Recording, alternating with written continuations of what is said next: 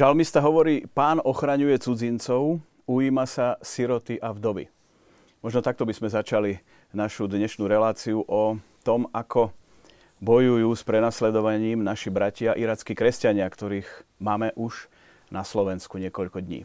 A som veľmi rád, že pozvanie do našej relácie prijali naozaj vzácni a naozaj kompetentní hostia na túto tému. Monsignor Jozef Haľko, bratislavský pomocný biskup, dobrý večer. Požehnaný večer, ďakujem. Takisto Bernard Priecel, riaditeľ Migračného úradu Ministerstva vnútra Slovenskej republiky. Dobrý večer. Martin Kramara, hovorca konferencie biskupov Slovenska a kolega na moderátorskej pozícii v tejto relácii, ale nie dnes.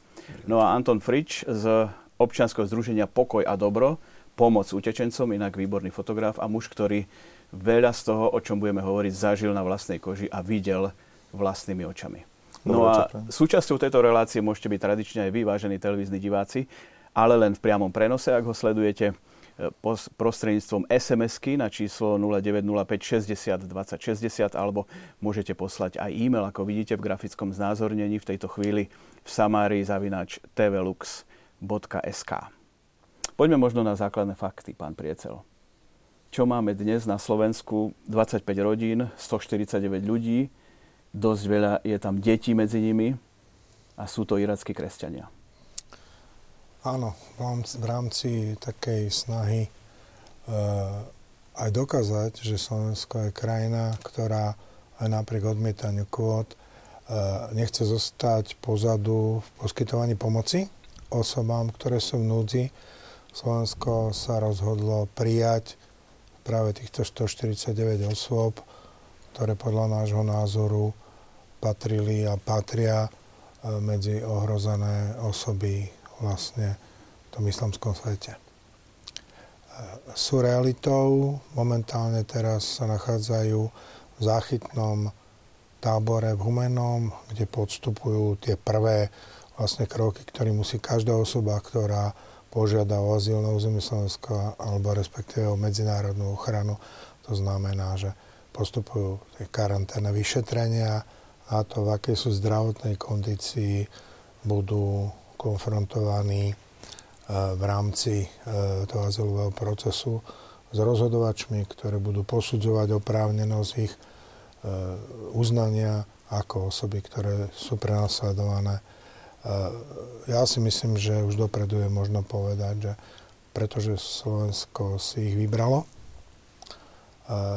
vybrala si ich církev, vybrala si ich mimovládna organizácia, vybrala si ich štátne orgány, tak je veľmi silný predpoklad, že tieto osoby tu medzinárodnú ochranu na Slovensku získajú a bude im poskytnutý humanitárny azyl.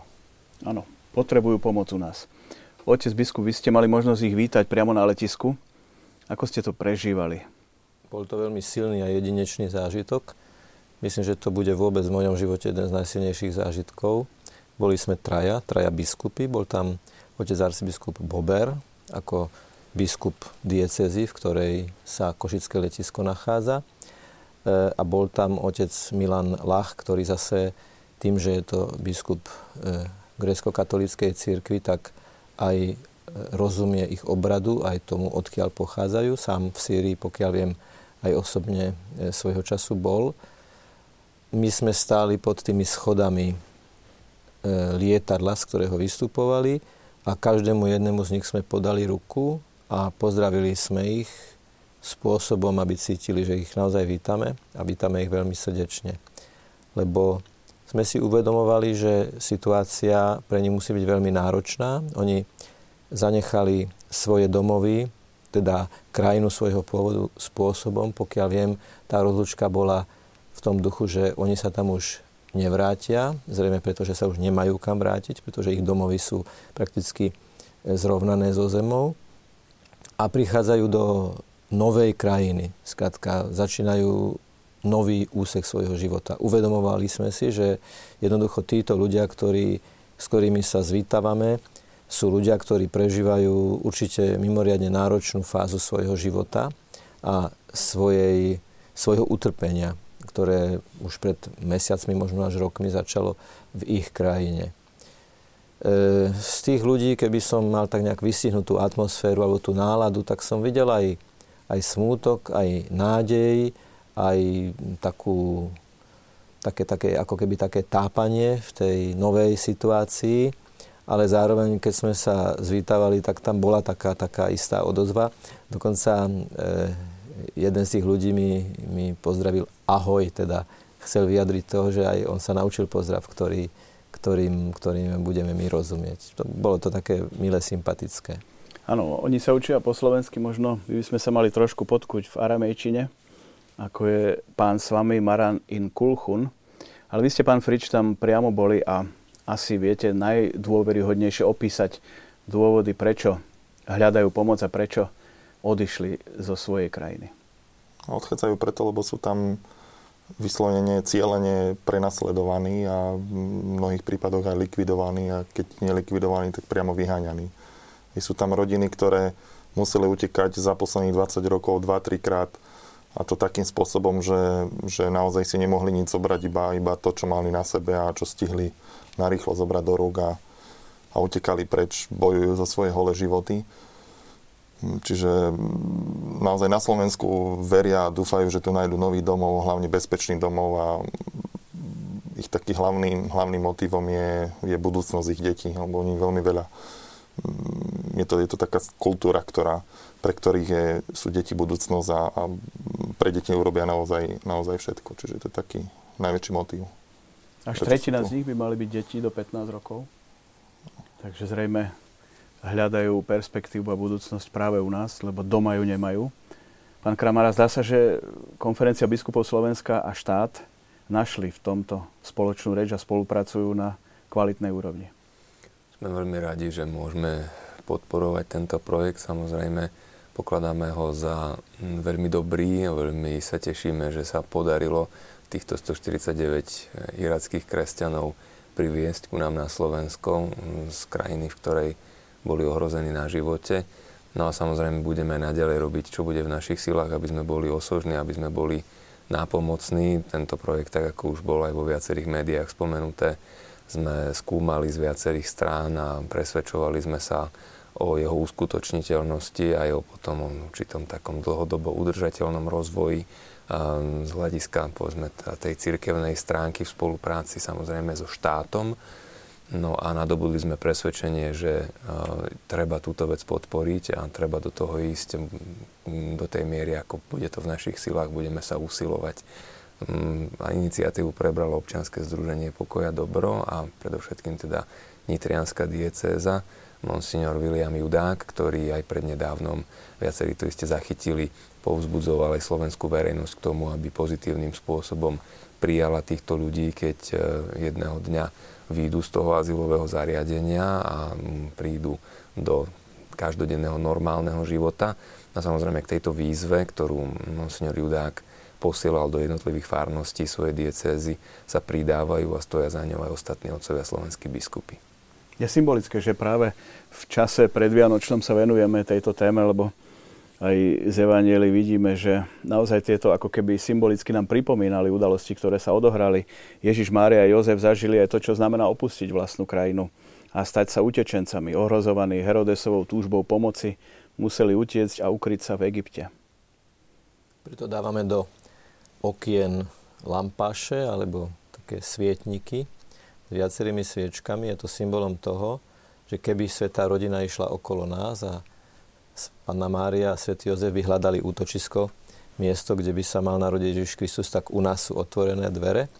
E, zostáva dúfať, že to svetlo v okne znamená aj to, že na dverách je, je kľúčka taká, že sa dá stlačiť a že tie dvere vedia byť aj otvorené pre tých druhých pretože skutočne ten príbeh Ježišovho narodenia a potom aj e, nutnosti jeho emigrácie do Egypta e, sa veľmi podobá tomuto príbehu, pretože jemu tiež chceli siahnuť na život a Jozef s Máriou ho vlastne zachraňovali.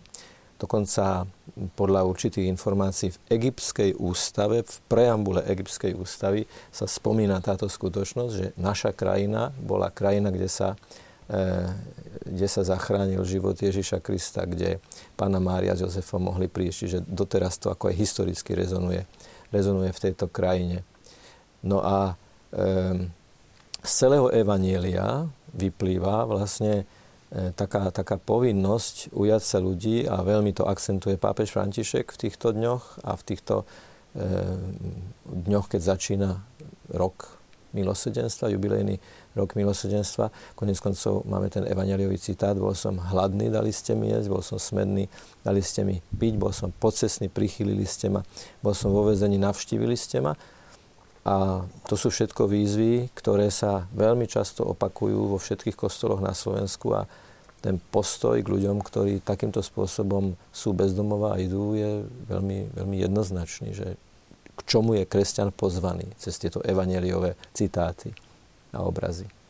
Pán priateľ, viete tak povedať, že ako sa asi majú momentálne, že zrejme sa učia, prechádzajú tými, ako ste spomínali, vyšetreniami, čo hovoria na počasie, zrejme je tu chladnejšie na porovnaní s tým, na čo boli zvyknutí a, a možno tak trošku aj opísať, že hovorí sa o tom, že tam je aj naozaj veľa inteligentných ľudí, vzdelaných, možno mládež, ktorá myslí na šport a tak ďalej a tak ďalej, umelci. Tak čo je dôležité, čo by som chcel povedať, že pre nás zaujíma, je to taká výzva, ktorá znamená to, že chceme byť vlastne úspešní v tom, aby tieto osoby, ktoré prišli k nám, neboli sklamané z toho, že prišli na Slovensko. A ja si myslím, že e, e, tie začiatky vlastne predznamenávajú to, že je to taký nejaký spoločný záujem im pomôcť e, v, tom, v tých prvých krokoch na území Slovenskej republiky. K tomu, čo no, ste spomínali, že to, čo robia teraz momentálne, treba to vidieť z takého toho pohľadu, že vlastne oni sa potrebujú integrovať. A tá integrácia začína už v tom e, záchytnom zariadení humenom a ona vlastne tiež poskytuje určité také, alebo predznamenáva určité, určitú budúcnosť, pretože integrácia nie je jednosmerný proces. My sme sa častokrát snažili integrovať osoby, ktoré nechceli byť integrované čo sme mali zlý pocit, čo znamenalo vlastne zbytočné finančné prostriedky, ktoré sa vynakladali na niektoré, na niektoré osoby. A práve u tejto skupiny vidíme, že to je obrovská snaha, obrovská taká radosť toho, že, že môžu tie svoju každodenné nejaké tie drobné e, kročiky posúvať krok za krokom ďalej. E, s obrovským záujmom sa učia slovenský jazyk, čo pre nás je zase veľmi pozitívny prvok.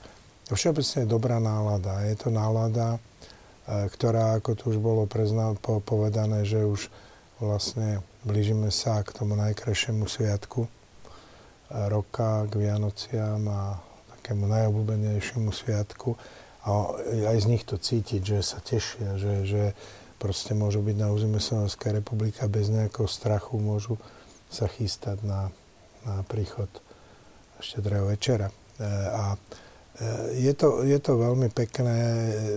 Ja už som aj hovoril s mojimi kolegami, možno niektoré veci budeme musieť trošku korigovať, pretože ona je naša spoločnosť, ona nie je len e, ideálna, ona je častokrát aj kontraverzná a e, oni nemôžu výjsť z našich zariadení s nejakým takým videním sveta len pozitívnym. Trošku im treba aj tej triezvosti e, podsúvať, aby neboli prekvapení niekedy, že nie každý človek je dobrý, nie každý človek ich bude mať rád, ale pre nás, ako som povedal, je to obrovská výzva e, k tomu, aby sme e, proste ich nesklamali. Nechceme byť že úspešní, to je, to bolo zle chápané. My chceme, aby neboli sklamaní z toho, že si vybrali práve Slovensko, lebo všeobecne aj e, z médií, aj z médií, ktoré monitorujú vysielania rôznych e, televízií, rády alebo, alebo z novín v USA. Veľa chvály odznieva na adresu Slovenska, len hovorím, že musí, musíme to nejako potvrdiť. Áno, asi by to malo byť v prvom rade o službe pre nich. Nech sa páči. Jak môžem, ja som s nimi v dennodennom kontakte cez Facebook a komunikujem s nimi a, a zatiaľ sa im páči. Majú napríklad svoju vlastnú futbalovú ligu, majú niekoľko tímov, s ktorými proti sebe bojujú, dokonca už tam je aj jedna zlomená ruka, čo svedčí o tom, že, že naozaj to berú vážne. Som ja sledoval, som počul taká zlomenina tam už bola, áno, áno. čiže zápolia. Hej, tešia sa, píšu mi po slovensky dokonca niektoré odkazy, čiže, čiže naozaj sú tam, sú tam ľudia niektorí, ktorí, ktorým to naozaj veľmi, veľmi dobre ide aj napriek tomu, že sa učia iba niekoľko týždňov tú slovenčinu, tak už, už zvládajú také tie základnú, základnú komunikáciu, čiže ja verím tomu. A na druhej strane aj sa nám ozýva obrovské množstvo ľudí, ktorí, ktorí, ktorí, ktorí podporujú tú myšlienku, ktorí sa chcú zapojiť do pomoci. Čiže ja verím tomu, že Slovensko, Slovensko ich dokáže prijať a mm, že im pomôžeme stať sa súčasťou našej spoločnosti. Áno, my o tom budeme hovoriť neskôr, o rôznych mýtoch, ktoré v tejto súvislosti možno sa objavujú vo verejnosti, aj v súvislosti s tým, teda, aké je Slovensko, či je ochotné prijať, či má otvorenú náruč a tak ďalej. Ale zdá sa, že naozaj aj diváci už hneď reagujú, už hneď divák Michal sa pýta, že by ich rád osobne navštívil a chcel by im pomôcť a vyjadril svoju podporu prítomnosťou, ale aj materiálne. Sú takéto kontakty možné v tejto fáze? No, e, zatiaľ sú v tom procese e, vlastne tie karantény, to voláme karanténa, ono je to vlastne e, obdobie, počas ktorého sa im robia, taký, taký sa im robí taký veľmi podrobný zdravotnícky screening a ako vieme, že aj e, tie kultivári majú istú dobu zretia a takže treba e, vydržať a ešte nie je čas, aby, aby boli navštevovaní. E, je to trošku také urýchlovanie. Nepredpokladáme žiadne nejaké problémy, pretože niekedy to až tak znie smiešne. Oni častokrát tie osoby, ktoré prichádzajú k nám, sú zdravšie ako my. Možno sa racionálnejšie stravovali, viem, čo hovorím, tak e, aj osobne. A, takže ešte nie je čas na to nejaké tie osobné kontakty. Určite sú to kontakt, prostredníctvom Facebooku, alebo e, my sa nebránime ani tomu, aby dochádzalo k nejakému zasielaniu nejakých drobných predmetov, e, nejaké väčšie veci, všetko majú, oni majú ubytovanie, majú postelné prádlo, majú všetko, ale Možno športové potreby, možno nejaké hráčky pre tie menšie deti, ale možno nejaké drobnosti také, ktoré možno pomôžu skvalitniť ten každodenný život, ale zatiaľ nie. My chceme a máme takú snahu, aby skutočne, chceme ísť do kvality a preto aj ten proces takého toho začatia to, tej celkovej integrácie chceme, aby bol trošku taký pomalší, aby bol taký sítejší a kvalitatívne na vyššej úrovni. Samozrejme nastane čas, keď im pôjdu do rodín. A my máme dosť silnú odozvu v tých dobrovoľníckých rodinách. Máme aj mesta obce, ktoré sa začali hlásiť k tomu, že chcú akceptovať, nebudem tu hovoriť, tie mesta e, sú v Nitrianskej dieceze, sa nachádzajú a je záujem týchto ľudí prichýliť a e, ja si myslím, že na to, že sú vzdelaný. Vzdelanie neznamená mať vysokoškolský diplom, vzdelanie znamená byť aj dobrým remeselníkom, môže to byť výborný stolár. Vieme, že mne osobne tiež nejakí stolári takí chýbajú, pretože keď človek si chce niečo opraviť, tak je to obrovský problém a určite budú užitoční našej spoločnosti. Každý iným spôsobom a možno, že nie všetci budú ideálni, ale určite budú, budú užitoční, čo je dôležité. A my budeme užitoční im. Áno, presne o to ide a myslím si, že Slováci majú povesť pohostinného a dobrosrdečného národa, takže asi o toto sa netreba obávať. Divák Michal by už ich pozval aj na vile do Tatier. Ale chcem sa spýtať vás, pán Kramara, ako je o nich postarané po duchovnej stránke? Mohli ste, kto ste na Facebooku sledovali vidieť, ale nie len na Facebooku, ale prostredníctvom televízie Lux, že um, bola tam Svetá Omša hneď po ich príchode, ktorú ešte celebroval Father Douglas Bazy uh, v spoločenstve s ostatnými kňazmi, ktorí tam boli prítomní, myslím, že otec Martin Michaliček, kancelár biskupského úradu v Nitre a spolu s ním aj otec Peter Brenkus koncelebrovali túto Svetú Omšu. No a samozrejme, keď nie je možné, aby tam bola Svetová omša na dennodennej báze, bude aj počas Vianočných sviatkov zo strany katolíckej cirkvi vyvinutá snaha o to, aby mali kňaza. Samozrejme musíme, musíme dať kňaza, ktorý bude hovoriť aj tou rečou, ktorým všetci rozumejú. Mnohí hovoria anglicky, ale sa neúplne všetci. A tak aj v spolupráci s grecko-katolickou církou, aj v spolupráci s arcibiskupom Cyrilom Vasilom máme prislúbené, že teda bude kňaz, ktorý im odslúži Svetú Omšu tak aby aj všetci teda rozumeli. A rovnako samozrejme bude k dispozícii pre ostatné sviatosti, vysluhovanie, teda tú duchovnú službu určite zabezpečenú budú mať, aj keď možno menej intenzívne, než v čase, keď už budú v tej integračnej fáze, že teda opustia to azylové zariadenie. Videli sme, že sa modlili rúženec na tej palube lietadla, to bolo také veľmi pozoruhodné v rukách tej starej pani bol kríž, čo oni asi teda nemohli celkom slobodne nosiť v krajine, odkiaľ oni prichádzali. To sa nakoniec viacerí pýtali, že či to bude možné tu na Slovensku, aby aj tieto náboženské symboly, ktoré sú im tak blízke, mohli verejne vystaviť. A teda túto odpoveď, že áno, že u nás to nie je problém, prijali veľmi pozitívne. A mm, keď som aj rozprával povedzme s miestnym pánom farárom, či už rímskokatolickým alebo grecko-katolickým, sme teraz zašli v Humennom, keď sme boli na návšteve, tak obidvaja vyjadrili veľmi veľkú ochotu aj teda pripravenosť. Samozrejme, že keď prídu aj títo veriaci, bude nejaký čas trvať, kým tá jazyková bariéra bude prekonateľná isté, ale po tej ľudskej stránke, či už návštevou chrámu alebo teda poukázaním na tie naše liturgické priestory, ktoré my tam máme, budeme sa snažiť vychádzať v ústrety každým možným spôsobom. Áno, ďakujem pekne možno za toto prvé kolo a teraz by som poprosil režiu, aby to, o čom sme hovorili, sme teraz e, ponúkli našim divákom aj v obraze. Máme prvý príspevok.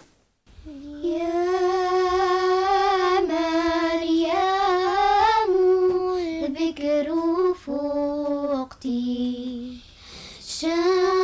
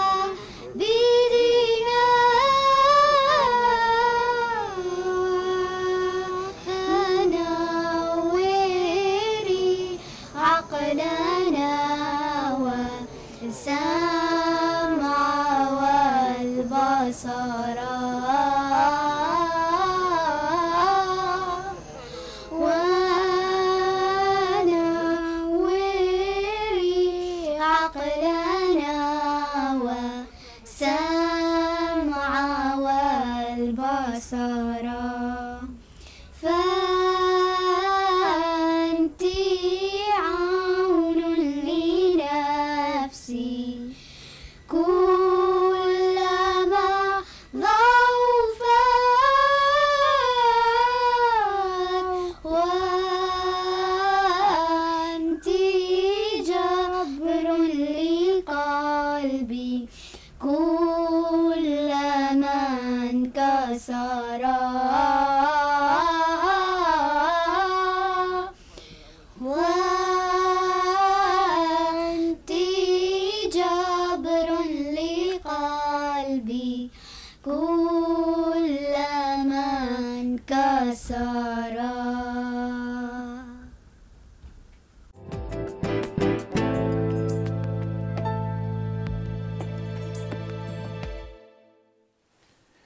sme zábery z príchodu našich bratov, irackých kresťanov na Slovensko.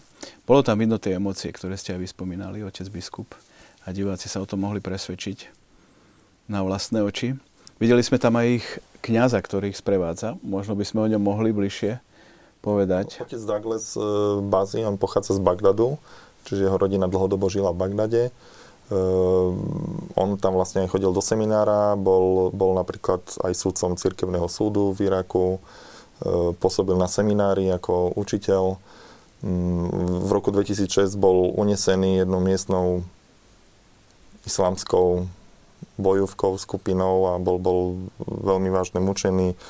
Vybili mu kladivom všetky zuby, chrbticu mal poničenú, nemohol ani, ani chodiť nakoniec ho na, po, po zaplatení výkupného prepustili, že on si naozaj prežil veľmi veľa a preto má aj ten vzťah tým učičencom taký iný ako, ako väčšina, väčšina iných kňazov alebo, alebo tých ľudí, ktorí sa Teraz starajú o tie učenecké tábory. A to sú zábery z príchodu. Hej, má veľmi, veľmi blízky vzťah k ním. To aj bolo vidieť, keď sa s ním lúčili, tak to, to boli potoky slz rozumie si najmä s deťmi, lebo on verí, že, že budúcnosť kresťanstva je, je v deťoch a on stále verí, že aj v Iraku sa podarí tú církev zachrániť a, a udržať, aj keď je to čoraz ťažšie a ťažšie.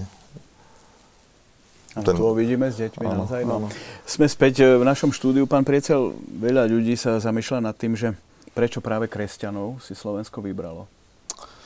A to je taká jednoduchá otázka, prečo nie.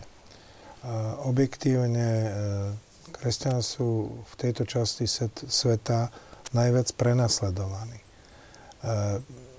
dnes som čítal na internete tak, tak nejaké e, veci okolo, okolo tejto vašej, také, čo by mohli byť odpovedou na túto vašu otázku. A bolo tam jednoznačne povedané, že v tom okolí je možno pre moslimov nájsť útočisko. V niektorej z krajín ktoré sa nachádzajú v okolí tých krajín, kde je práve kde zúri vojnový konflikt. A kresťania majú najbližšie krajiny, kde majú možnosť nájsť si svoje útočisko trvalé práve v krajinách, kde je kresťanstvo. A my sme si vybrali kresťanov, pretože sú to veľmi dobre integrovateľné osoby a pretože my nebránime vstupu moslimov na území Slovenskej republiky. Máme záväzky zo, vyplývajúce nám zo Ženevskej konvencie a osoby, ktoré požiadajú Slovenskú republiku o medzinárodnú ochranu, tak sú v rámci azylového konania posudzované a môžu ju získať, keď, sú, keď dokážu, že boli prenasledované. A to môžu byť aj moslimovia, a to môžu byť kresťania, ale toto je taká skupina, ktorú sme si vybrali. A chceme pomôcť tým, ktorí podľa aj nášho názoru hrozí asi to najväčšie nebezpečenstvo.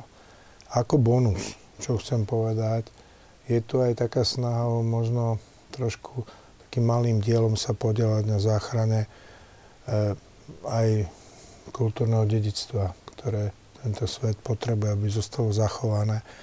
Jedná sa o asijských kresťanov, čo už je taká nejaká jedinečná, jedinečná církev, ktorá, ktorá si treba začať o ňu nejakým, nejakým spôsobom sa starať a pomôcť, aby vlastne nezanikla, aby vlastne to, čo nás spája s Ježišom Kristom, aby, aby nejako ne, do zabudnutia.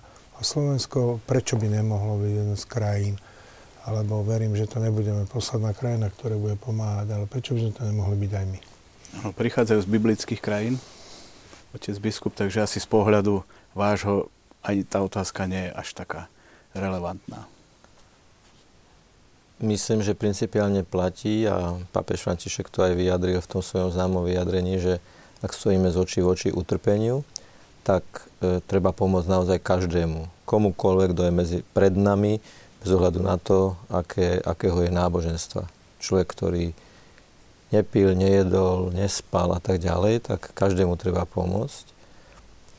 Tu sme však v takej situácii, že, že ako to povedal pán Priecel, ide o to, o možnosť tej dlhodobej integrácie a prichádzajú títo kresťania. Myslím si, že skúsenosť, ako prichádzajú a svedectvo, s ktorým prichádzajú, môže byť pre nás veľkým obohatením.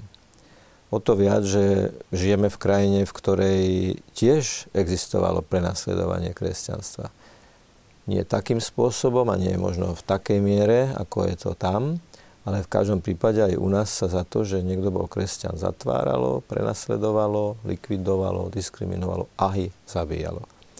Takže nejakým spôsobom oni prichádzajú s takou skúsenosťou, ktorá nám môže pripomenúť tú minulú skúsenosť a určite by sa očakávalo od nás, že si spomenieme na to, že aj, aj v tej situácii boli ľudia, ktorí, ktorí zachraňovali a pomáhali a preto sme pozvaní k tomu, aby sme im pomohli. A oni môžu byť pre nás veľkým bohatstvom práve v tom, že napriek tomu tlaku oni žijú veľmi integrálne a každodenne a to potvrdzujú aj svedectva svoju kresťanskú vieru, svoje kresťanské presvedčenie.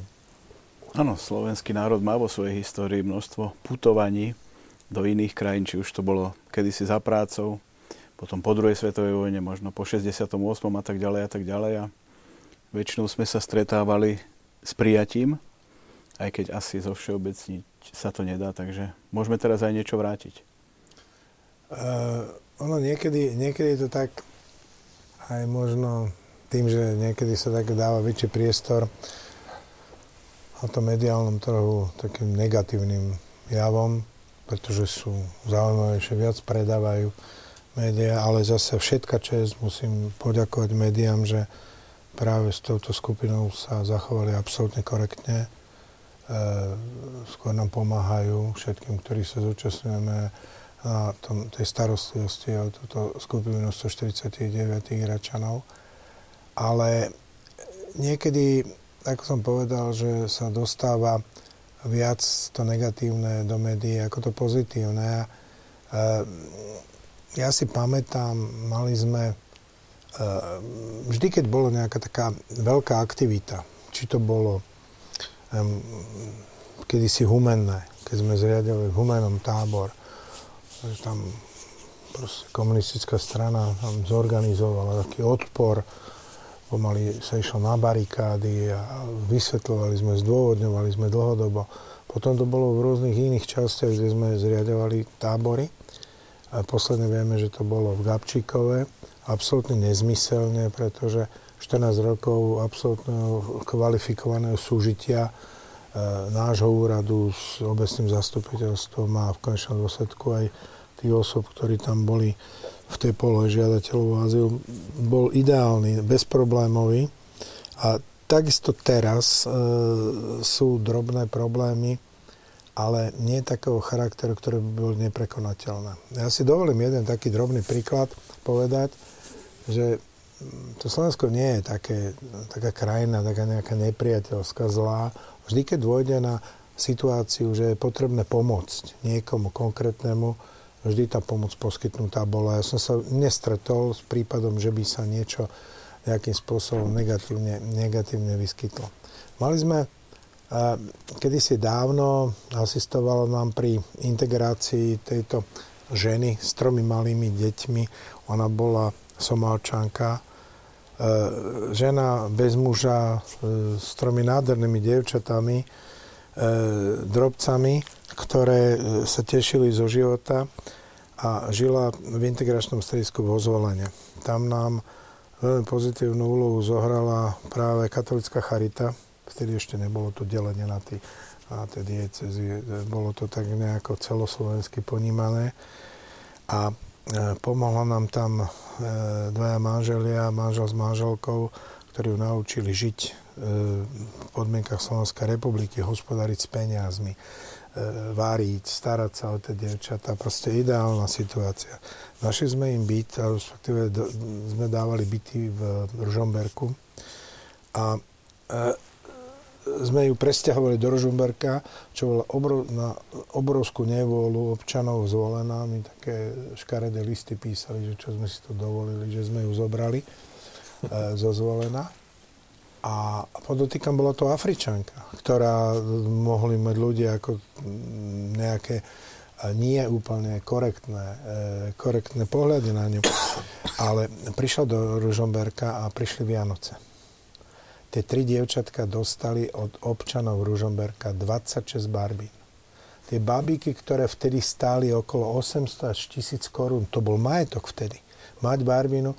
A to bolo tak nádherné a oni boli strašne zlaté, no ale tak to je, hovorím, že je to taký príklad toho, že nemyslím si, že naša spoločnosť by nerada príjmala osoby, je opatrná.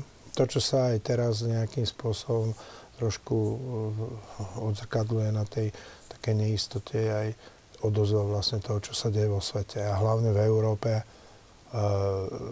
Európa prechádza, prechádza obrovským kolapsom celého migračného azylového systému, uh, totalitnej deštrukcii, totálnej deštrukcii európskeho práva v tejto oblasti došlo a chvíľu potrvá, kým sa to znovu dostane naspäť. Čiže občan sa oprávne nejako obávajú, e, sú v isté neistote, čo zase treba povedať k tejto našej skupine, že je to skupina, ktorá e, chce sa integrovať, ktorá pochádza z rovnakého kultúrneho prostredia, ako, akým žijeme my.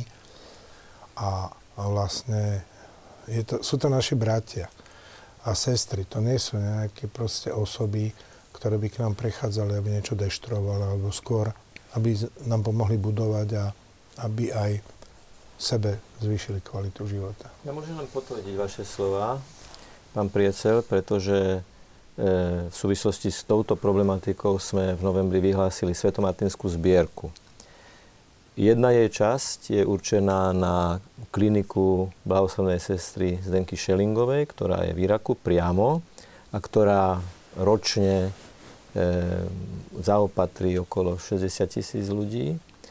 E, druhá časť ide na Slovenskú katolícku charitu na dovzdelávanie detí z tejto oblasti. A dnes už vieme výsledok tej zbierky, že je nečakane podstatne vyšší ako doteraz. To znamená, ak sa ľuďom povie konkrétny cieľ pre konkrétnych ľudí, konkrétna pomoc, tak jednoducho sú, sú veľmi ochotní. A tešíme sa tomu, že túto zbierku budeme môcť už potom odovzdať konkrétnym adresátom tým, ktorým je určená, aby konkrétne pomáhala na tie ciele, na ktoré boli tie peniaze vyzbierané. Čiže keď ľudia vedia, že konkrétne takýmto spôsobom tejto inštitúcii, ktorá to sprostredkuje, sa dá pomôcť, tak veľmi radi pomôžu. Áno, myslím si, že to sú signály, ktoré búrajú mýty o nepohostinnosti alebo neochote Slovákov pomáhať. V každom prípade sa veľa spomína v tejto súvislosti slovko strach, aj keď možno je lepšie použiť slovo opatrnosť. Z Evangelia si môžeme pomôcť citátom Dokonalá láska vyháňa strach. Ako by sme na toto zareagovali, keďže sú to asi prirodzené postoje mnohých ľudí, ktorí e, možno ešte nie celkom nadviazali hlavne svoj vnútorný postoj tejto skupine, aj keď to je skupina, ktorá rozhodne potrebuje našu pomoc a, a svojím spôsobom nás nejakým spôsobom nechce meniť ani e, nejakým spôsobom na nás vplývať. In, asi takáto debata na pôde Nemecka či inej krajiny by bola zložitejšia, kde je tých ľudí oveľa viac a je to nekontrolované a nevie sa o tom veľa. Ale na Slovensku je strach na mieste? Nikoho netreba podľa môjho názoru nejakým spôsobom odsudzovať za to, že sa obáva alebo poukazovať na ňo treba aj pochopiť, aj sa trošku vcítiť do situácie tých ľudí. My sami, keď sme motivovaní výzvou svätého Otca, aby každá kresťanská farnosť, keď bude to potrebné, bola schopná prijať e, utečencov, tak sme robili stretnutia na úrovni našich farností aj u nás. Teda ja som výpomocný duchovný v Bratislave Dúbravke, tu na nedaleko sme robili takéto stretnutie a ľudia, ktorí prišli, tak otvorene povedali, že áno, máme obavy. A viacero veci menovali a rozprávali sme sa o tom veľmi racionálnym spôsobom a oni otvorene povedali, prečo majú obavy, čoho boli svetkami aj na tých sociálnych sieťach, povedzme, aj prostredníctvom médií. A toto všetko sme rozoberali, hovorili sme o tom, ale popri tých obavách, ktorý, ktoré mali, povedal by som tak asi 50% tých prítomných ľudí, čo prišli, zdvihli ruku, povedali, áno, bojíme sa, čo to ide byť, táto migračná vlna, a bojíme sa teda e, utečencov z toho, z toho a z tamtoho dôvodu, zase povedali, aj sme veľmi ochotní. Ehm, toto, čo ste spomenuli, že ste zažili a stále zažívame tu na Slovensku, je e, ochota ľudí prijať pomoc, ak vedia, že je to adresné, ak vedia, že to nie je nezmyselné, ak vedia, že to kde si prinesie ovocie a úžitok, tak oni obetavým spôsobom. Viacerí hovorili, ja pôjdem, poďme niečo vymyslieť už teraz, ešte skôr, než teda táto skupina sem prišla, toto stretnutie sme organizovali už pár, pár týždňov dozadu. Vravili, poďme tu na, na Mokrohajsku, poďme sa skúsiť popýtať, čo tam potrebujú, lebo vieme, že Slovenská katolická charita uh, už v súčasnosti sa stará o nejakých 150 uh, ľudí, ktorí teda nie sú presídlení irackí kresťania, ale ktorí prichádzajú na Slovensko. Um, medzi nimi je mnoho aj moslimov, mnoho kresťanov, mnoho, to je veľmi rôznorodé z rozličných krajín, teda nie len z týchto biblických, o ktorých teraz rozprávame. A uh, oni v starostlivosti o nich teda sa pýtali, či by sme mohli v tom alebo v onom pomôcť. Ľudia naozaj vyjadrili ochotu. Aj obavy, ale aj veľkú ochotu. A, že tam kňazky som videl, že je veľká nádej.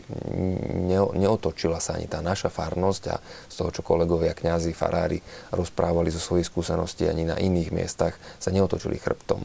Áno, mali obavy. A tak treba chápať, povedzme aj teraz, aj v tých obciach, kde sa o tom začalo rozprávať, je to nová vec. Nikdy sa o tom nepočulo. A tak keď e, človek má množstvo otázok, ktoré nemá zodpovedané, tak e, sa bojí no, za toho netreba pranierovať. Ja to poviem úprimne, že keď e, sa začal rozprávať o tomto projekte a presídlenia asi približne 150 tejto skupiny irackých kresťanov, aj my sme mali obavy, čo to bude, akým spôsobom no, naozaj sem prídu kresťania, kto sa za to zaručí, aké je to celé pozadie. Čiže veľmi podrobným spôsobom sme šli pozrieť sa tomu, do nie poslednej molekuly, ale eh, na konkrét, do konkrétnosti. A overovali sme si to, ja, te, telefonovali sme na mnohé miesta, stretávali sme sa s mnohými ľuďmi, až keď sme si teda ujasnili, že naozaj toto je dobrá vec, nechceme ju brzdiť prílišným nejakým spochybňovaním a veľkou snahou teda báť sa, alebo teda hľadať každú nejakú možnú, možnú negatívnu stránku, tak uh, sa to prelomilo začali sme zisťovať, že množstvo ľudí na tom spolupracuje z katolického aj z evangelického sveta. Množstvo dobrých ľudí a myšlienka je naozaj pozitívna. Musím aj ja teda sa priznať k tomu, že v prvom okamihu som bol nedôverčivý. A táto nedôvera sa časom vyriešila a zistili sme, že dá sa to prekonať. Len u tých ľudí, ktorí prvý raz o tom počujú, nemajú dostatočné informácie, treba dať informácie, treba pomôcť prekonať. Nazda aj v tomto ohľade, keď sa niektorí pýtajú, že prečo kresťania, no je to e, z istého hľadiska akoby prvý raz takáto veľká skupina, prvý raz takýto spôsob a tak aj tá, tá možnosť, aby sa tí ľudia integrovali, aby boli prijatí tou spoločnosťou, isté, že je to prvý krok a treba to chápať tak, že bude to z istého hľadiska jednoduchšie. Čo sa, sa treba obávať? Treba sa obávať nekontrolovateľného prílevu migrantov, ktorí bude mimo eh, opoznania tých, tými štátnymi štruktúrami. To sú veľmi, negatí, veľmi nebezpečné javy. Vidíme, že v Nemecku vlastne hovorí sa o milióne osôb a možno, že ich je len 800. Nevie sa, kde je 200 tisíc. A to sú veľmi nebezpečné prvky, nebezpečné javy, keď vy neviete, koho na území máte. Eh, preto aj naša politická reprezentácia a bezpečnostné štruktúry jednoznačne trvajú na tom a všetci odborníci, ktorí sa snažíme v tejto oblasti robiť kvalifikovanie, tak e, tvrdíme, že najdôležitejší je vstup ľudí do Európskej únie tak, že budú opoznaní. Že budú zaevidovaní a potom pôjdu ďalej. A tu na práve táto skupina, tá je toľkokrát preverovaná, že možno, možno ani Gagarin nebol tak preverený ako, ako tieto osoby, proste keď ho prvýkrát poslali do kozmu. A ja nemám dôvod, prečo by som mal pochybovať o tejto skupine. Ja ne, ne, netvrdím, že každý bude ideálny, že každý sa vydarí. Sme, každý človek sme iný. A raz máme lepšiu náladu, raz máme horšiu. A niektorí sme založení nejako smerom nejakým majetkovým, majetkovým prospechu a niekto je zase orientovaný charitatívne. A najšťastnejší život majú tí, ktorí sú orientovaní na charitu, pretože sú permanentne spokojní. Ale, takže ja z toho hľadiska nejakého nebezpečia u tejto skupiny. E, nevidím žiadne dôvod nejaké pochybnosti. Proste sú preverení církou, sú preverení americkými štruktúrami bezpečnostní, sú našou bezpečnostnou službou preverení. Jasné. Myslím si, že to je dostatočný argument. A napokon v čom máte v živote 100% istotu? Pán Frič, vás som chcel využiť na to, že sme hovorili o tom strachu a vy práve z toho opačného pólu veľakrát ste cestovali do nebezpečných ano. zón a krajín. Tak ste ne, sa nebali? Neviem, neviem, či nebezpečných. Ako môj, môj taký prvý kontakt bol s, s mm, doktorkou Zuzkou Dudovou, ktorá, keď som ja prišiel prvýkrát do Iraku, ona tam už dva mesiace pôsobila a keby ste ju poznali, to je také ja nechcem povedať, že krehké, to teda ona ani zďaleka nie je, ale je to mladá žena, ktorá, ktorá tam dva mesiace pôsobila, v noci chodila na kliniku, domov sama bývala v hoteli. Nemala najmenší problém, hej, tak prečo by som sa ja, 120 kilový chlap, mal tam niekoho bať, hej.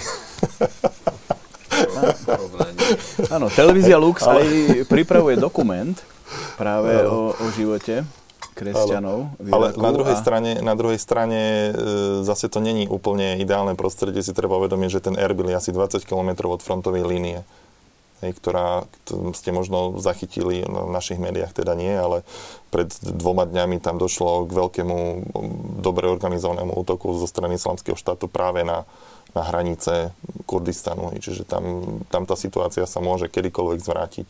Že tí ľudia neutekajú z nejakého veľmi príliš bezpečného prostredia. A to prostredie, v ktorom žijú. Mnohí ľudia mi hovoria, prečo utekajú, nech tam zostanú, veď majú tam čo jesť, majú strechu nad hlavou.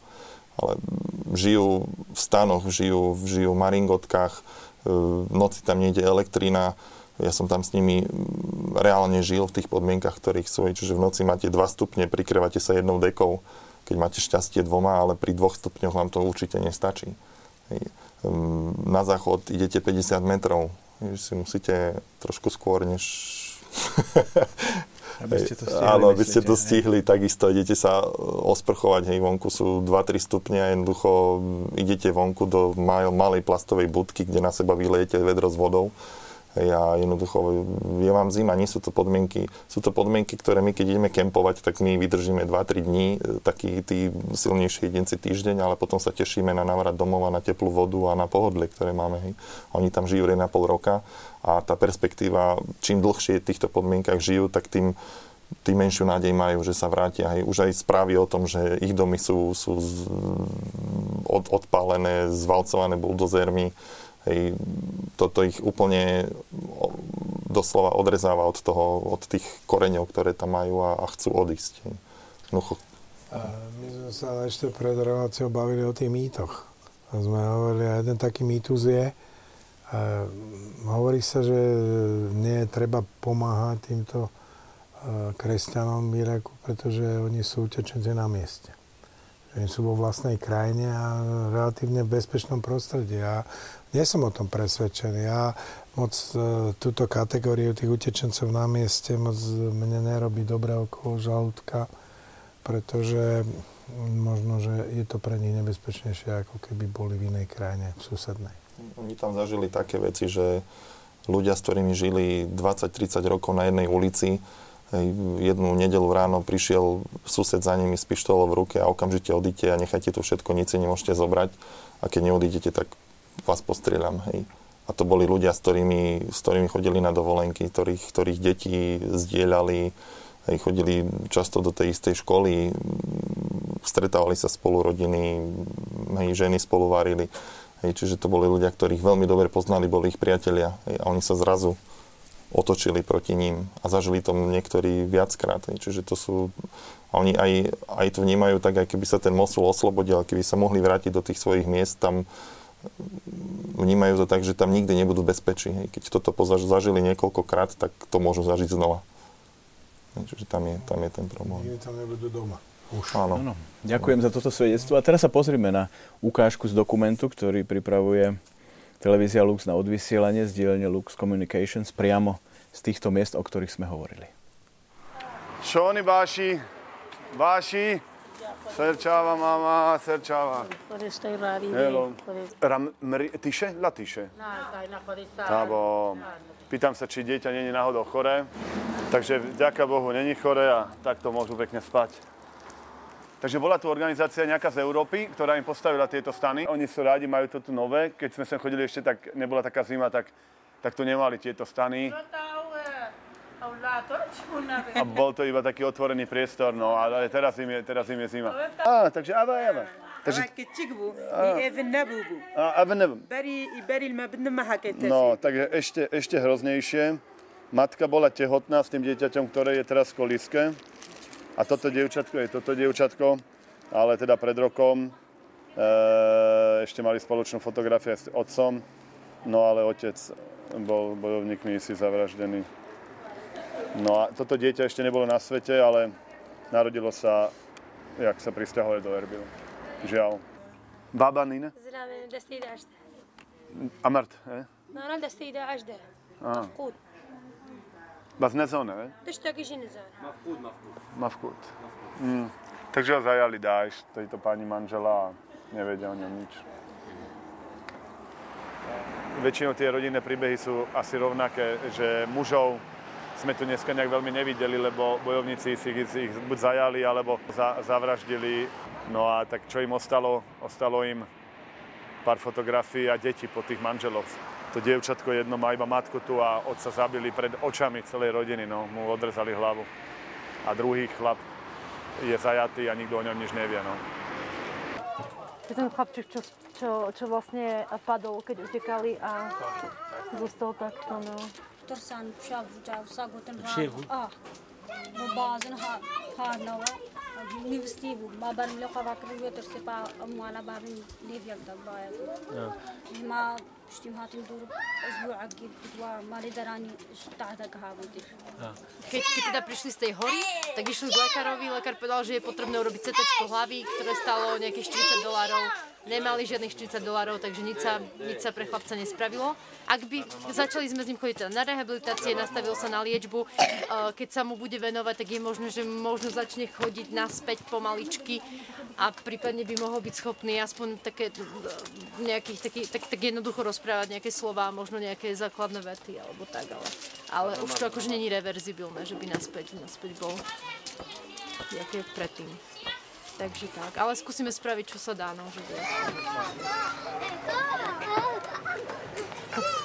He's happy!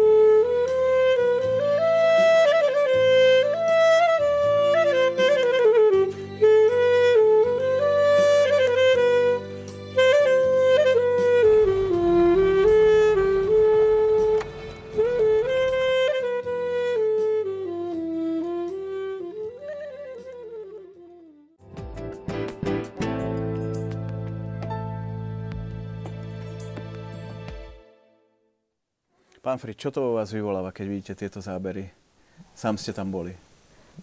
Smútok aj ľútosť nad tým, že tí ľudia musia odísť zo svojej krajiny, kde, kde žili 2000 rokov, že sú prenasledovaní, že to kresťanstvo, ktoré tam spočiatku bolo, bolo prekvitajúci, veď tam tí asýrsky kresťania mali misionárov už v 5. 6. storočí po celej Ázii. Hej, čiže niečo, civilizácia, ktorá tam naozaj prekvitala, teraz vlastne dochádza ku jej po 2000 rokovej existencie, ku jej koncu, čiže asi najviac smutok. Otec biskup, je to niečo, čo by sme mohli v histórii dejín vôbec aj cirkvi, aj ľudstva tak vidieť trošku tak možno z pohľadu aj takého. Mnohí hovoria konca časov. V cirkevných dejinách bolo veľmi veľa situácií, prakticky v každej dobe bola situácia niekde na svete, keď kresťania museli čeliť rôznej úrovni a rôznej miere protitlaku a prenasledovania. Takže toto je jedna z takých situácií, e, ktorá je teda tá, ktorú my môžeme vnímať, tak povedať, v reálnom čase. Že my vnímame tých prenasledovaných kresťanov a vidíme konkrétne parametre toho, toho konkrétneho prenasledovania, aj toho, akým spôsobom oni to prenasledovanie prežívajú a čo to s nimi a medzi nimi robí. Takže áno, sú tu historické paralely a toto je, toto je niečo, čo je paralelné s tými dejinými, dejinými udalosťami, ale my to vidíme teraz ako našu súčasnosť. Raz sa to stane dejinami určite. Pán Frič, to sú vaše fotografie? Môžete ano. trošku okomentovať? Predtým tam bol záber e, ľudí, ktorí sa modlili rúženec. Ten rúženec je úplne nádherný. A verím, že sa aj mnohí Slováci naučia modliť, lebo je taký veľmi rytmický, melodický. Ehm, bol tam záber aj na rodinu, ktorá, ehm, ktorá prišla o otca. Majú sedem detí. I ten posledný chlapec sa narodil už vlastne, keď, keď je, je, jeho otec bol, bol mŕtvý. Viete, že sú to naozaj veľmi smutné osudy. A toto sú už zábery, zábery z Andreja Bana, myslím, že z Gruzínska. Áno. Áno. Nie je to len Erbil a okolie, no, ale... Utečenci sú všade a tie celý svet to je naozaj na problematicky v tejto chvíli. Ano. Inak možno by sme mali aj povedať, aký je rozdiel medzi imigrantom a utečencom? Aby tak migrant je, vysvetlil, alebo migrantom, tak, povedal, áno, zle som to povedal. Migrant je vlastne každá osoba, ktorá sa pohybuje z nejakého dôvodu a istý čas otrváva na nejakom mieste. Vlastne to je každá osoba, aj migrant je aj osoba, ktorá ide za štúdiom, čiže absolútne legálne ide za prácou, sú mi, pracovní migranti. Na utečenec to je laický výraz, ktorý sa síce používa všeobecne, ale my sme prešli už na takú vyššiu formu a hovoríme o žiadateľov azyl a o osobách, ktorým ten azyl bol udelený, alebo osoby, e, potom ďalšie rozlišujeme, ktoré majú inú formu medzinárodnej ochrany, to sú osoby na doplnkovej ochrane. To sú práve osoby, ktoré prichádzajú z vojnových krajín a ten stav tam tá vojna vždy je niekedy začiatok a niekedy je koniec, čiže ten stav je dočasný a tým neposkytujeme azyl. Ale práve u týchto kresťanov, ako už to bolo povedané, tam bez rozdielu, či tá vojna niekedy skončí, vojnový stav, oni už ten svoj domov tam nikdy nenájdú, pretože tam bola narušená ich osobná integrita. E, ani nie tak...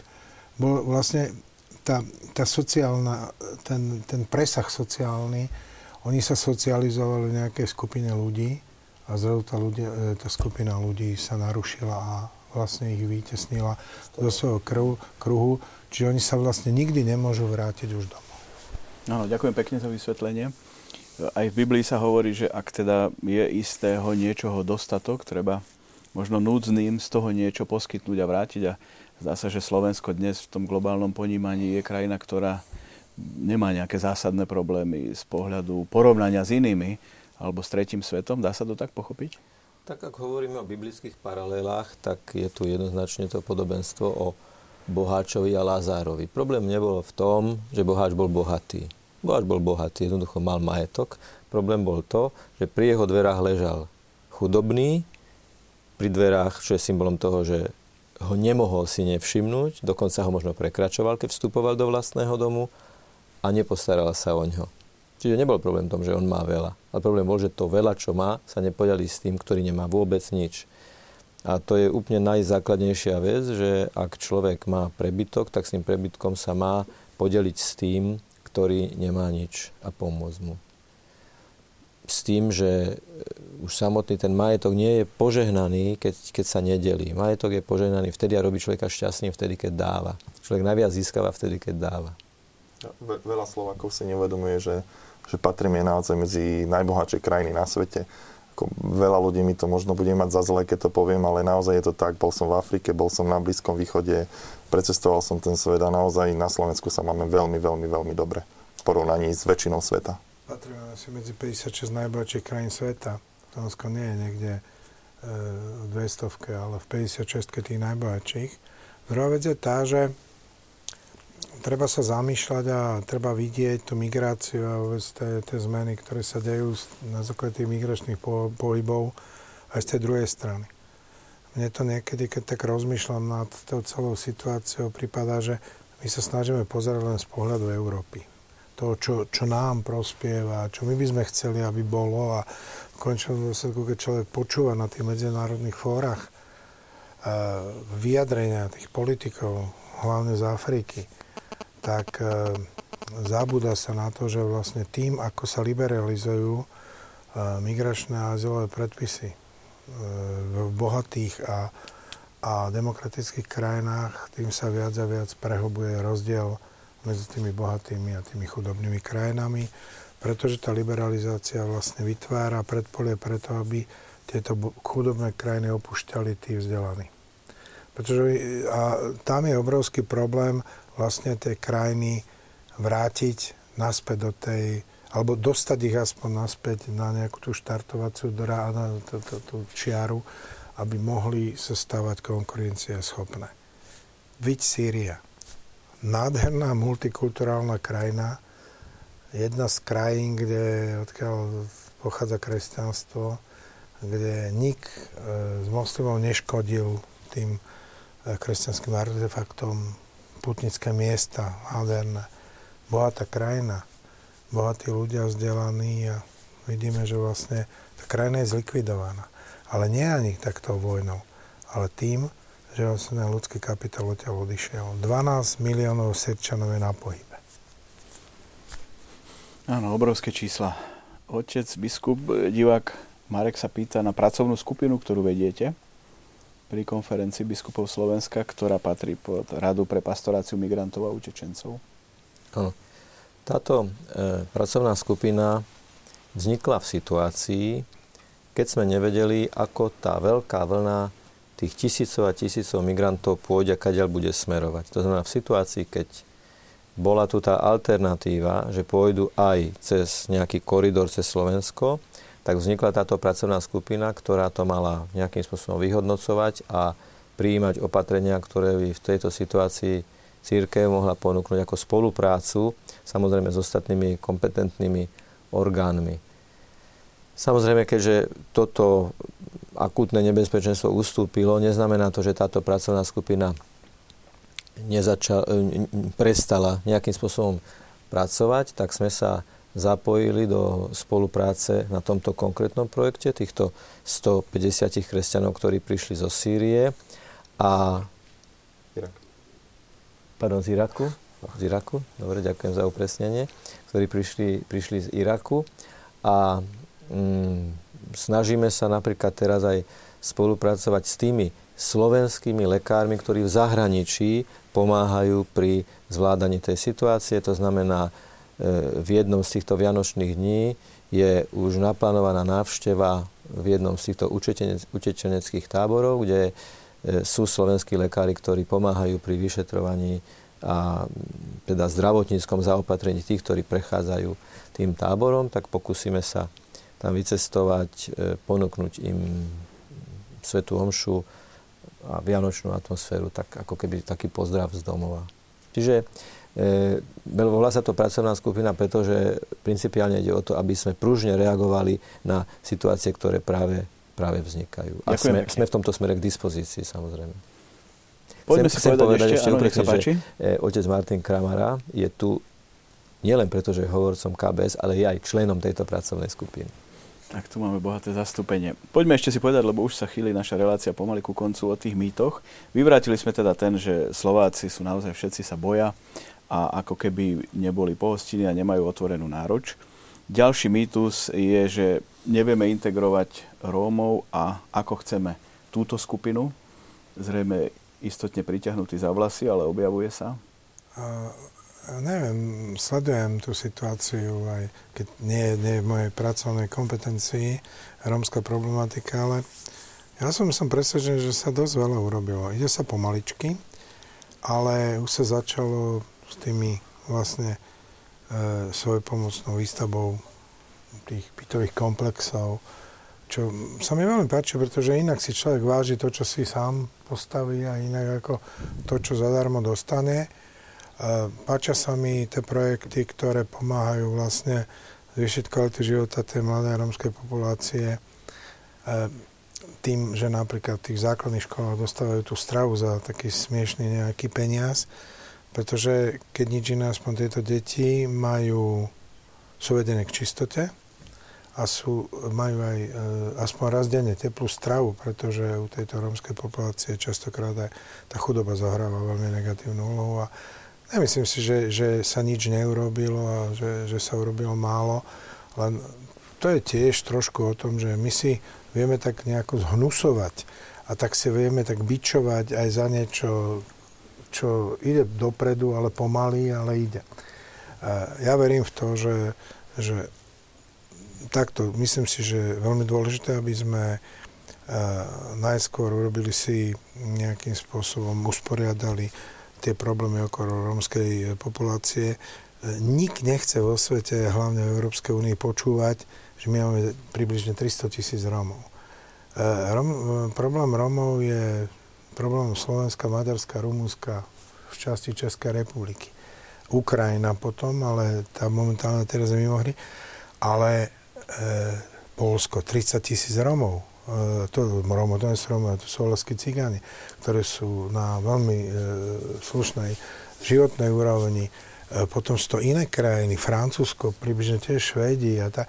Oni nevedia, čo to sú problémy s Romami. A my keď niekedy ako hovoríme o tom, že potrebujeme si riešiť najskôr tieto veci s Romami, tak nám tak ako odvrknú, že vy sa stále na niečo vyhovárate. Je to objektívna pravda, že tí Romovia tu sú. Objektívna pravda si myslím, že aj, že sa nám v celku ako celej spoločnosti dári posúvať veci dopredu. Čiže je to mýtus, že by sa nám vôbec nedarilo a že by sa nič neposúvalo. Myslím, že aj na úrovni farností celého Slovenska toto prebieha E, tie deti nie sú nejakým spôsobom selektované alebo čosi sa integrujú, jednoducho áno.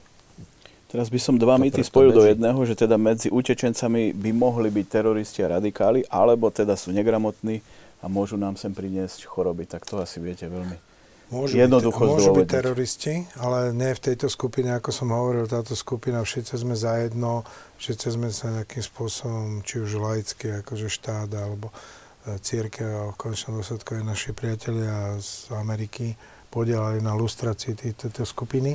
Ale keď povieme absolútne áno, e, čím väčší počet e, cudzincov príde nekontrolovane na území, je tam predpoklad, že aj zvýši sa počet ľudí, ktorí nejakým spôsobom negatívne môžu ovplyvňovať situáciu. Potvrdilo to Francúzsko, potvrdzujú to aj situácie v iných krajinách. Treba byť ostražitý, ale a hovorím, tá, netýka sa to tejto skupiny. Táto skupina by mala byť úplne v poriadku.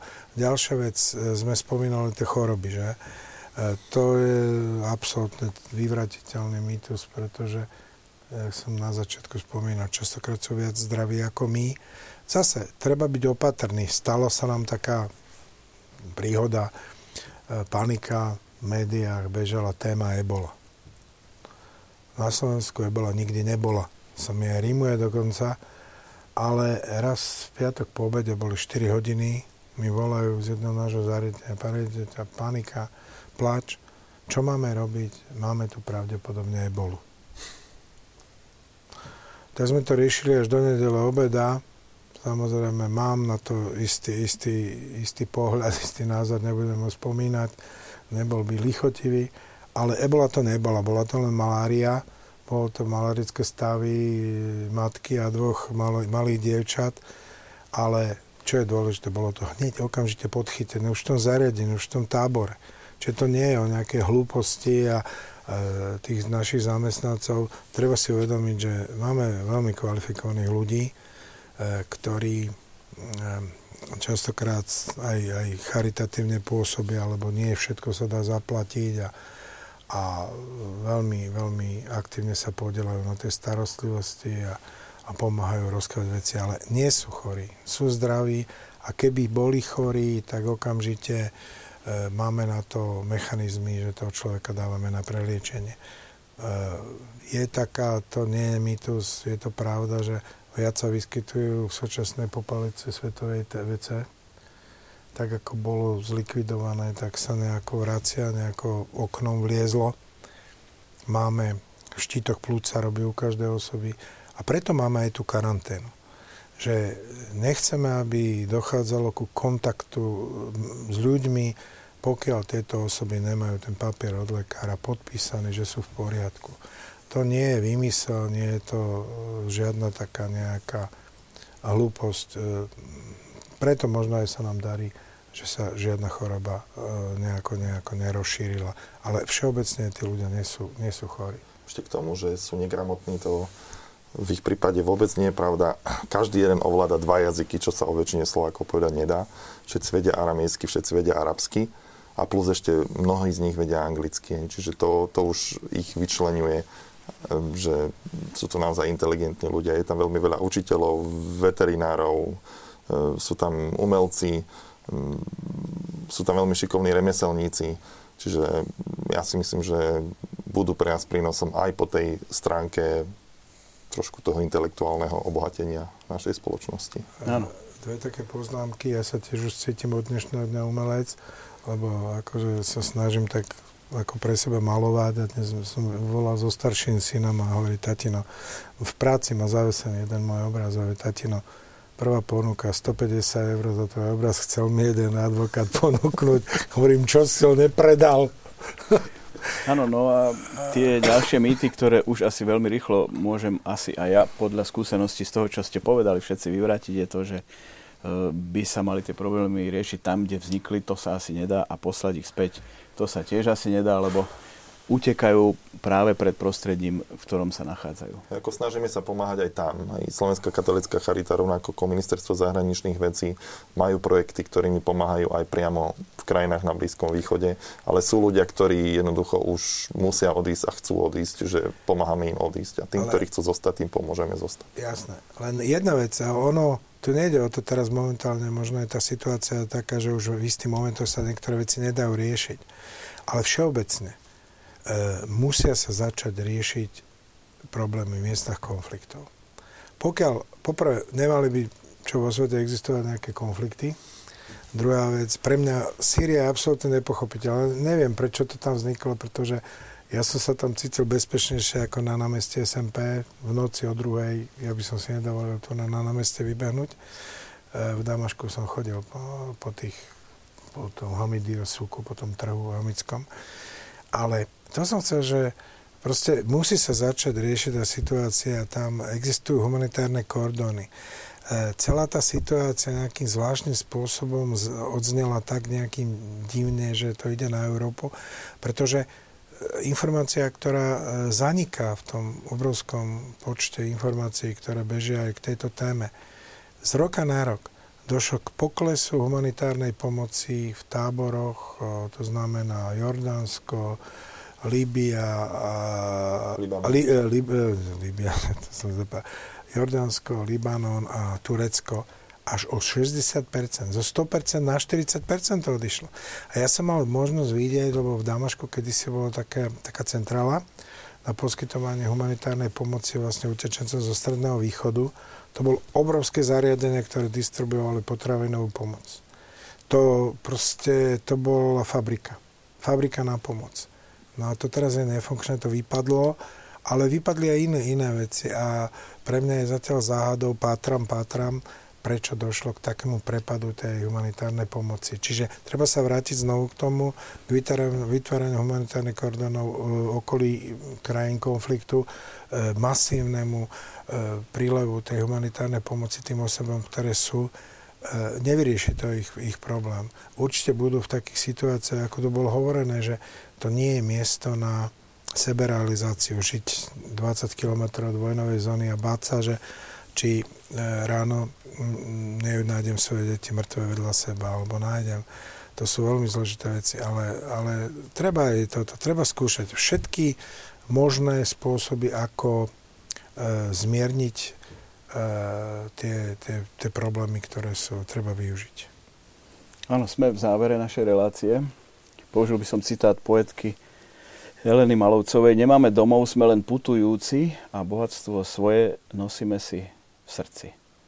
Takže čo by sme možno, otec biskup, na záver relácie odkázali našim divákom, ako sa postaviť celej situácii? Zrejme modlitba, lebo konkrétny zatiaľ, povedal by som, dotyk so skupinou ešte nie je možný, ale bude možný neskôr. Ja nadviažem na tie slova, tej poézie, tej básne, ktoré ste spomenuli. Áno, všetci sme putníci, pretože boli sme postavení narodením do tohto časopriestoru a vieme určite, že aj touto 1,3 hodinou, ktorá ubehla tejto relácie, sme o 1,3 hodinu ďalej od nášho narodenia a o 1,3 bližšie k momentu nášho odchodu, čiže sme nevyhnutne putníci, či to chceme alebo nechceme, ale ten správny smer nášho putovania je garantovaný vtedy, keď si všimneme putníka vedľa nás, ktorý potrebuje pomoc. Lebo keď žijeme lásku k druhému človeku, inšpirovanú Bohom, tak vtedy si môžeme byť istí, že ideme dobrým smerom. Pán Frič, vy sa chystáte ešte? Zdá sa s naloženým autom darčekov? Áno, áno, to je, to je úplne úžasné, ak sa mi desiatky, desiatky ľudí ozývali, že chcú na Vianoce jednoducho pomôcť. A máme nachystané darčeky pre všetkých e, utečencov, nielen kresťanských, ale všetkých ostatných, ktorí sú humenom. Tak verím, že im urobíme radosť. A takisto, pokiaľ viem, tak humenom ma tam čaká mm, niekoľko plechov koláčov, ktoré tam miestni ľudia napiekli pre nich, čiže Čiže naozaj je veľká snaha pomôcť. Ja by som sa rozlúčil, ako ja by som na záver prečítal slova otca Douglasa, ktoré, ktoré sa mi veľmi páčia. Dneska som prekladal jeden, jeden jeho rozhovor, rozhovor s ním. Moji ľudia nie sú anieli a vaša krajina nie je zasľúbená zem, ale verím, že budeme vašej spoločnosti užitoční. Nechceme, aby naši ľudia boli pre vás bremenom. Chceme žiť, žiť s vami z harmonii. Áno, to mi vnúklo možno postoj, že niektorej budúcej Samárii si pozveme aj niektorého z predstaviteľov tejto skupiny ako hostia. Konferencia biskupov Slovenska odkazuje veriacim na Vianoce, aby sa modlili za túto skupinu, zdá sa. Jednoznačne áno a ešte ak nadviažem možno na tie facebookové zdieľania fotografií aj priamo z toho utečenského tábora. A viacerých ľudí veľmi oslovilo to, čo bolo napísané na jasličkách na streche. A home is where Jesus is. A nie sme tu doma, doma sme tam, kde je Ježiš, tam je náš domov.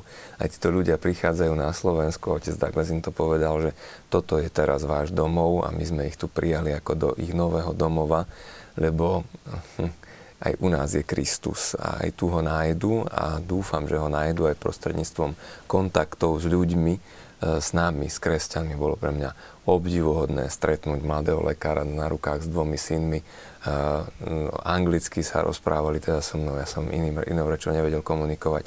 Aká obrovská pokora a obrovská viera vyžarovala z týchto ľudí. Aj po tejto stránke môžu byť pre nás veľkým prínosom a tak ja pozývam všetkých, aby sme ich prijali medzi seba a teda samozrejme modlili sa za nich a nechali sa aj obohatiť tým. Títo ľudia majú kresťanstvo dlhšie o 700 rokov než my. Myslím, že už od nejakého druhého storočia, mier od nejakého 9. alebo už prvého. Nechali sa obohatiť vierou týchto ľudí. Pán priateľ, vaša bodka. A samozrejme vám želáme, aby všetko fungovalo aj po tej štruktúrálnej stránke. Uh, neviem, či to bude úplne patričné, ale vlastne existuje také židovské heslo žiť a nechať žiť. A ja si myslím, že títo ľudia, týchto ľudí treba nechať žiť.